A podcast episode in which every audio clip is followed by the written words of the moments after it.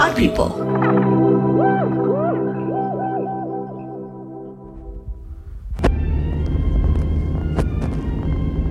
Okay, it's on. Mother, Maurice keeps putting his sticky hands in the smoky void that is my stomach. How come you're not solid? Oh, what a rude and ignorant question. Guys, be quiet. I'm trying to use the security app. Uh, hi, Moon. Can you hear us? I can hear you loud and clear. Nice. Staircase, can you hear us too? Oui, ça va. How is the trip? It's going, uh, fine. Get your tiny hands off of me. I'm trying to find your stomach and organs, but it's all smoke. You are both shaking the car. I am trying to concentrate. Hey, hands to yourself, kids. Ah, jeez. Hi, gentle listeners. We're currently, uh, outside Texas, I think. Victor drove until the sun came up and then we swapped and he slept under a blanket in the back. And I took over until the sun set again. And, uh, yeah, I think we're in Texas. Uh, anyways, I pre recorded a bunch of dreams. I thought we could listen to them together while we drive. Is it even safe to listen to dreams? What if the dream eater finds us? I, uh, think it's safe. They're not actual dreams, just recorded ones, right, Victor? I, uh, I'm not sure, to be honest. But it's probably fine. Right. Uh, let's see. Our first dream comes from Willow. I'm an avid sleep talker. My past partners have so many stories. I've had conversations with people, caused laughs and some concerns. I yelled to someone about a squirrel running between my legs while I was vacuuming in my dream, which was a really long dream just repeating itself. As a kid, I had a terrifying dream that my Barbie doll all of a sudden came to life and grew nine feet tall with shark teeth. She chased me forever until I decided to turn around and fight her. I woke up while I was fighting because my mother screamed when I bit into her arm.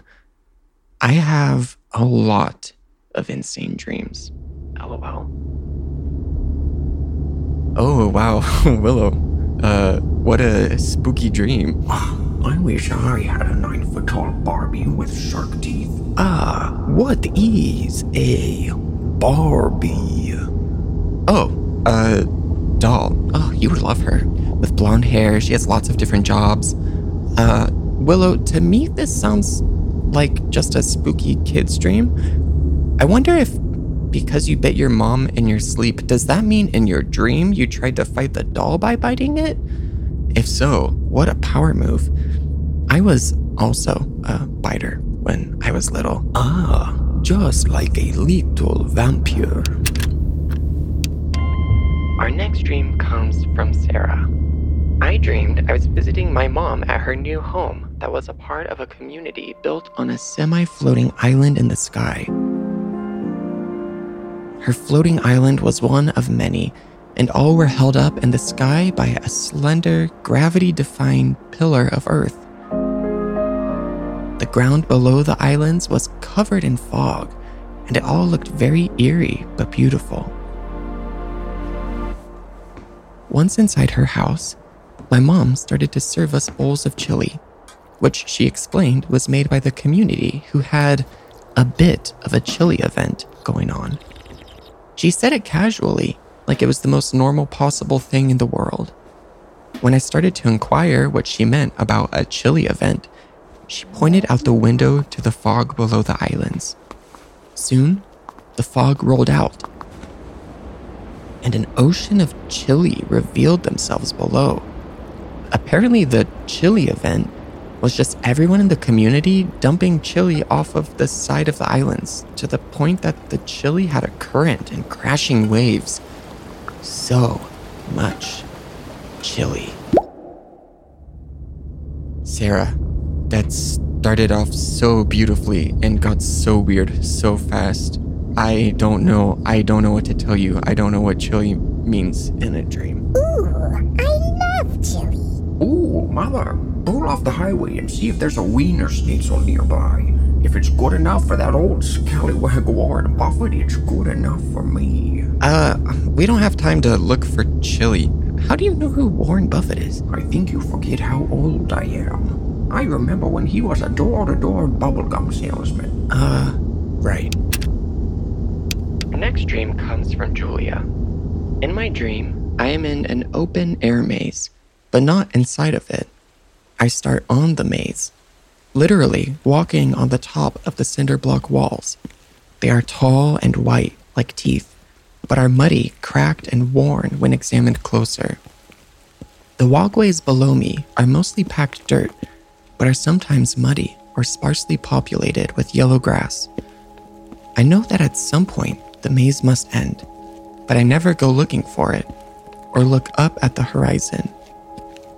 It is midday, but foggy and cold. I am acutely aware that somewhere in this maze is a cannibalistic minotaur, and I am absolutely horrified by the thought of him. I imagine his wailing and gnashing of teeth, his sharp gold tipped horns, and his capable, strong body, and I am stiffened with fear. I know meeting with him in this labyrinth means death, but still, I don't bother to leave. Instead, I wander atop the cinder block walls aimlessly until I spot them. In a sheep's pen are all of my friends from high school, bleeding helplessly. They can't escape because the pen is locked from the outside, and they yell at me for help, warning me to leave in a language I can't understand. Terror strikes me in my heart because I know I have to help them escape, but helping them means I'll have to fall for my safety perched atop the walls. Not only that, but I know that I won't be able to look at the horizon and find our way back out. We will all then be trapped together, waiting until the Minotaur eats us all whole. Though I know it is useless and dangerous, I cannot bring myself to leave knowing that they are trapped as they are. After trying desperately to study the way out, I drop down from my position and open the gate. They run out, and I try to corral them toward the direction of the exit. But I'm finding it hard to remember which way to go, and my high school classmates can't or won't listen to me.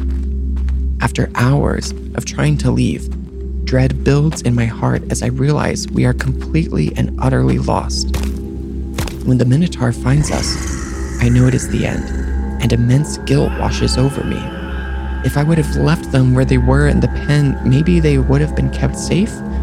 Maybe they weren't even trapped.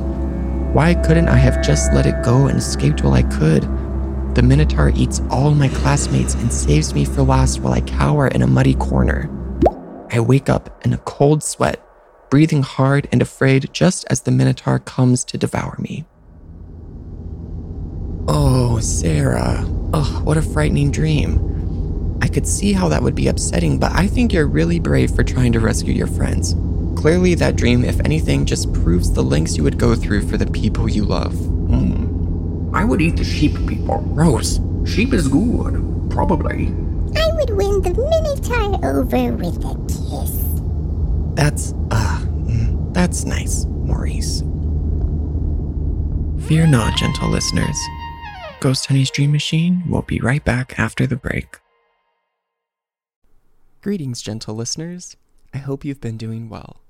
I am so excited to talk to you today about my very first book. It's called Gentle Chaos Poems, Tales, and Magic. This book is a collection of poems, images, personal stories, and vignettes that explore magic, queerness, lost history, love, and death, and the enchantment and comfort to be found in the weird, the dark, and the different. There's also pictures of teeth.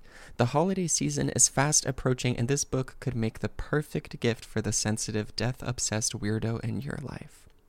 And you can purchase it now wherever you buy books. Not only is there a book, but there is also a companion oracle card deck, a guided journal, and an audiobook recorded by yours truly, available wherever you listen to books.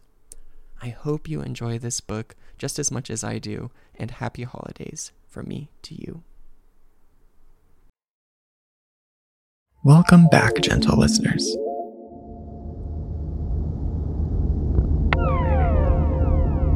Our final two dreams come from James.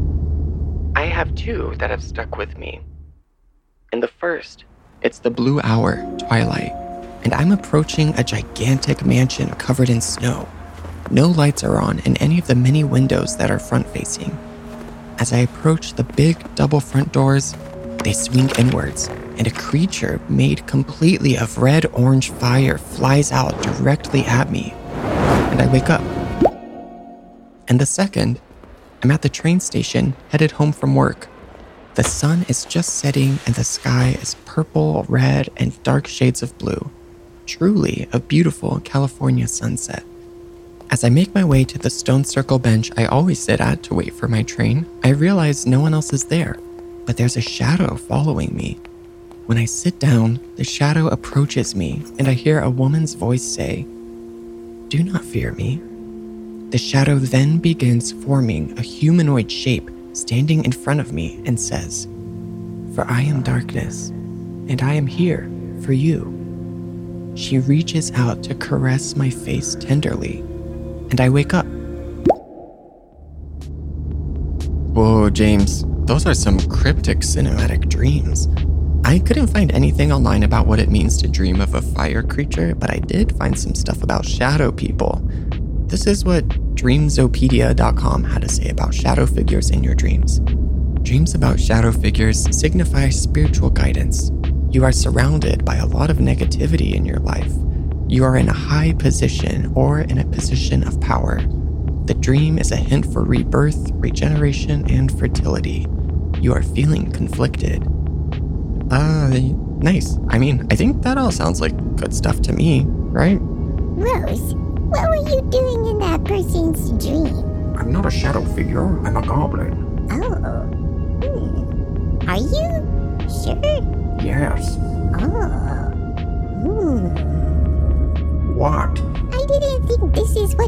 What look like. I'm gonna open the car door and push you out. Ugh, well, uh, thank you everyone for listening. This was a really great batch of dreams. Oh, uh, Moon, Staircase, what did you think of the dreams? Any quotes about nine foot tall Barbies with shark teeth or fire creatures? We seek the fire of the spark that is already within us. Kamand Kojouri. Oh, that's lovely. Yeah, that was good. Thanks, Moon. We miss you. Don't put words in my mouth. Fire is my biggest fear. Oh. I worry so when the goblin plays with lighters at my base. Rose, don't taunt Staircase with fire. It's exposure therapy, you fool. How are my moths, Moon? They, uh, haven't moved. Classic moths. They've been sleeping a long time. Right. Well, I think I'm gonna get some rest. We'll talk soon, Moon. Staircase. Good night. Good night, Petit Honey. Good night to you all, too, dear listeners. I think by the next time we talk, we should be in Virginia.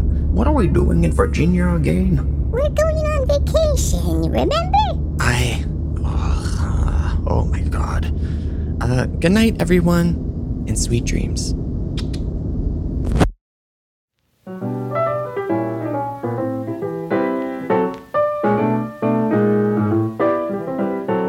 Ghosthoney's Dream Machine was written by me, Tyler Gaca. It was co created by me and my friends at Pod People, who make this lovely little podcast come to life. Rachel King, Matt Sav, Chris Jacobs, Brian Rivers, Morgan Foose, and Ann Fuse. Special thanks to Barbara Jones and Mark Fisher at Outshine Talent and all of my family and friends. If you love Ghosthoney's Dream Machine, the best thing you can do is share it with a friend. And if you're an overachiever, please leave a glowing review and rate us on Spotify, Apple Podcasts, or wherever you listen to podcasts.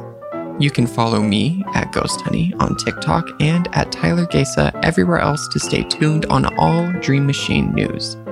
And please, if you feel so inclined, go ahead and submit your own dreams at the dream submission form linked in any of my social media bios. I may include it in an upcoming episode. Bye for now.